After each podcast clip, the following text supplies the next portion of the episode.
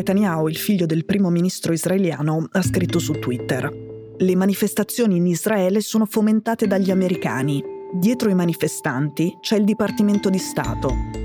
È una teoria del complotto che siamo abituati a sentire più spesso in altri contesti, tipo in paesi che sono apertamente e storicamente ostili agli Stati Uniti. Per esempio, gli acerrimi nemici di Israele, gli iraniani, hanno usato le stesse parole di Yair più volte negli ultimi mesi per dire che le manifestazioni cominciate dopo la morte di Massa Amini non erano spontanee. Welcome to my new podcast. Each episode, I will host a different guest and discuss with him on issues related to politics, history. Yair Netanyahu ha 31 anni, è un podcaster, un membro del partito del padre, il Likud, e un suo consigliere. Prima del suo tweet era uscita un'altra notizia che andava nella stessa direzione. Il giornale israeliano Times of Israel ha scritto che mentre Netanyahu era in visita qui a Roma da Giorgia Meloni, un alto funzionario che lo accompagnava aveva detto questa protesta in Israele è finanziata con milioni di dollari, è organizzata a un livello molto alto. Insomma, aveva spacciato la stessa teoria del complotto. Ieri sera il più grande giornale americano, il New York Times, apriva con questa notizia. Gli Stati Uniti e Israele hanno reso pubblico il loro litigio. Un litigio raro, clamoroso, che covava da tempo, ma che è esploso ora.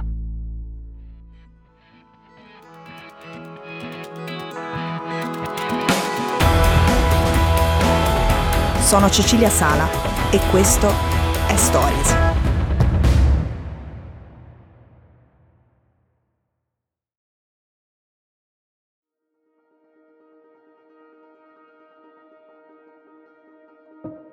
Prima di arrivare al litigio un po' di contesto. Questo è sempre Yair Netanyahu in una puntata del suo podcast in cui intervista Eduardo Bolsonaro, il figlio dell'ex presidente brasiliano. And, Israel and Brazil and America also share a common civilization and common values of Judeo-Christian civilization and roots. So, Yair dice che quello che accomuna Israele, gli Stati Uniti e il Brasile di Bolsonaro non è tanto che sono tutte delle democrazie liberali, ma il fatto che sono tutti dei paesi con radici giudaico-cristiane. Insomma, che alla base della sintonia c'è la Bibbia più che i valori democratici. Common, um, eh, not only common interests, but common values as well, besides being democratic countries and free countries. Questo è un passaggio utile per capire dove si crea la frattura fondamentale. Netanyahu è un laico e ha rappresentato a lungo la versione liberale e laica di Israele, un paese dove i laici sono la stragrande maggioranza e i religiosi, gli ultraortodossi come i suoi attuali compagni di governo, sono solo l'8%. Per capirci, meno della metà della popolazione araba. Ma a un certo punto qualcosa è cambiato. Per capire quando, torna di nuovo utile il tweet di Yair che abbiamo citato all'inizio. Dopo aver scritto che c'è il Dipartimento di Stato dietro le manifestazioni, lui prosegue dicendo Evidentemente l'obiettivo degli americani è far cadere Netanyahu per poi fare un accordo con gli iraniani. Ecco, la frattura fondamentale è stata quella. L'accordo siglato nel 2015 da Barack Obama quando Joe Biden era il suo vicepresidente con la Repubblica Islamica dell'Iran. Quella frattura si è allargata perché poi è arrivato Trump, che ha fatto contento Netanyahu uscendo unilateralmente dall'accordo con l'Iran, ma Trump ha anche inaugurato una nuova idea della politica di destra nel mondo. È stato il protagonista di una rivoluzione culturale basata su valori molto diversi da quelli su cui erano sintonizzati prima Stati Uniti e Israele, e valori di cui quella conversazione tra il figlio di Netanyahu e il figlio di Bolsonaro è un buon esempio. Biden e Netanyahu si conoscono da 40 anni, ma Netanyahu alle ultime presidenziali americane non ha nascosto il suo sostegno per Trump. Dopotutto Trump, durante la sua presidenza, gli aveva dato qualsiasi cosa chiedesse.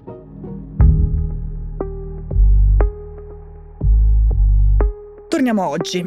Le cose sono peggiorate. Netanyahu, dopo essersi in qualche modo messo nella scia trampiana, pur di continuare a essere lui il capo, è finito al governo con gente che si dichiara apertamente fascista. Ci è riuscito con un trucco nei giochi parlamentari dal suo punto di vista geniale e formalmente assolutamente legittimo, ma che ha comportato che una minoranza di estremisti contassero in Parlamento e poi nel governo molto più di quanto contino realmente nel paese.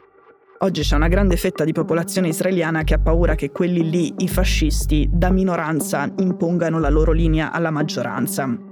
La riforma della Corte Suprema è grave di per sé, ma la cosa considerata più spaventosa è che la Corte perda i propri poteri che limitano quelli del governo proprio nel momento in cui c'è il governo più estremista nella storia del paese.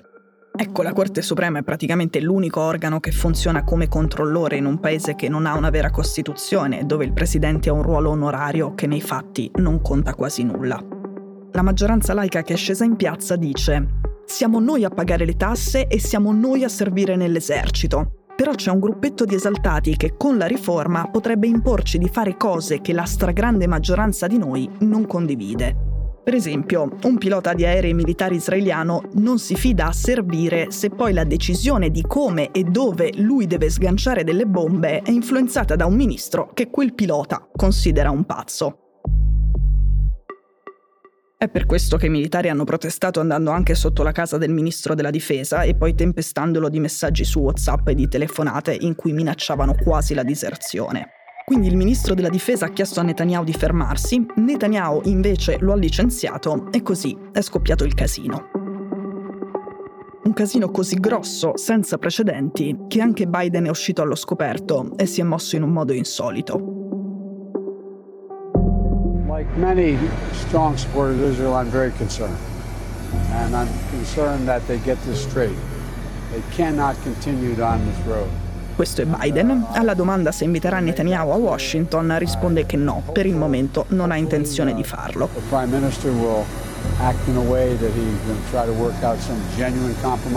Poi il presidente degli Stati Uniti dice che lui non sta interferendo negli affari israeliani, ma che in quel paese conoscono la mia posizione, conoscono la posizione dell'America e conoscono la posizione degli ebrei americani.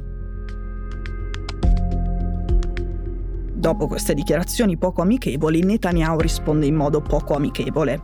Israele è un paese sovrano e prende le sue decisioni per conto proprio. Non accetta pressioni da nessuno straniero, neanche dai migliori amici.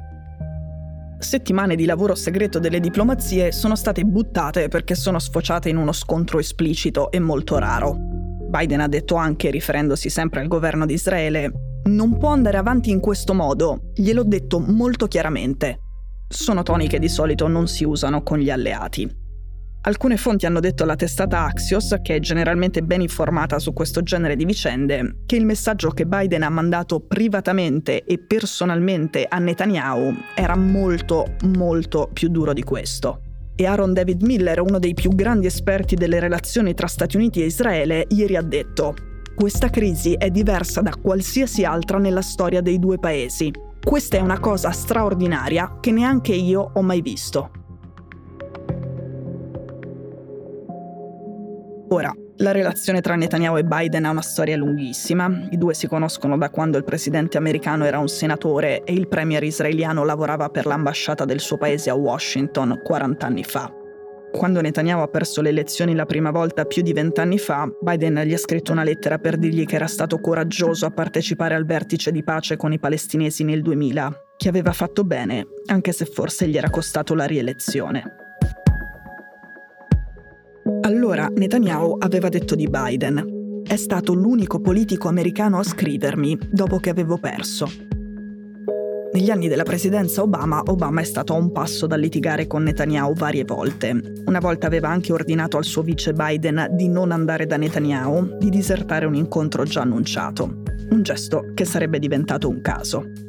Biden però ci andò comunque e spiegò a Obama perché era importante tenere private certe divergenze. Biden era l'anello di congiunzione tra i due e quello che aveva evitato per anni che le discussioni diventassero un litigio pubblico non oggi che è lui il presidente degli Stati Uniti e non dopo quello che è successo questa settimana.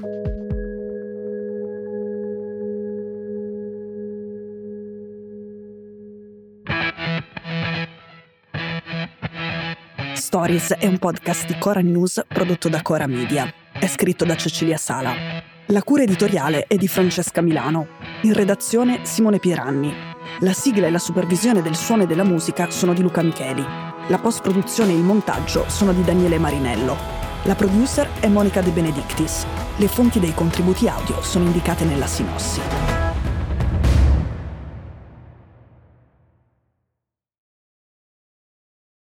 Questo episodio è stato prodotto e sviluppato insieme a Spotify Studios.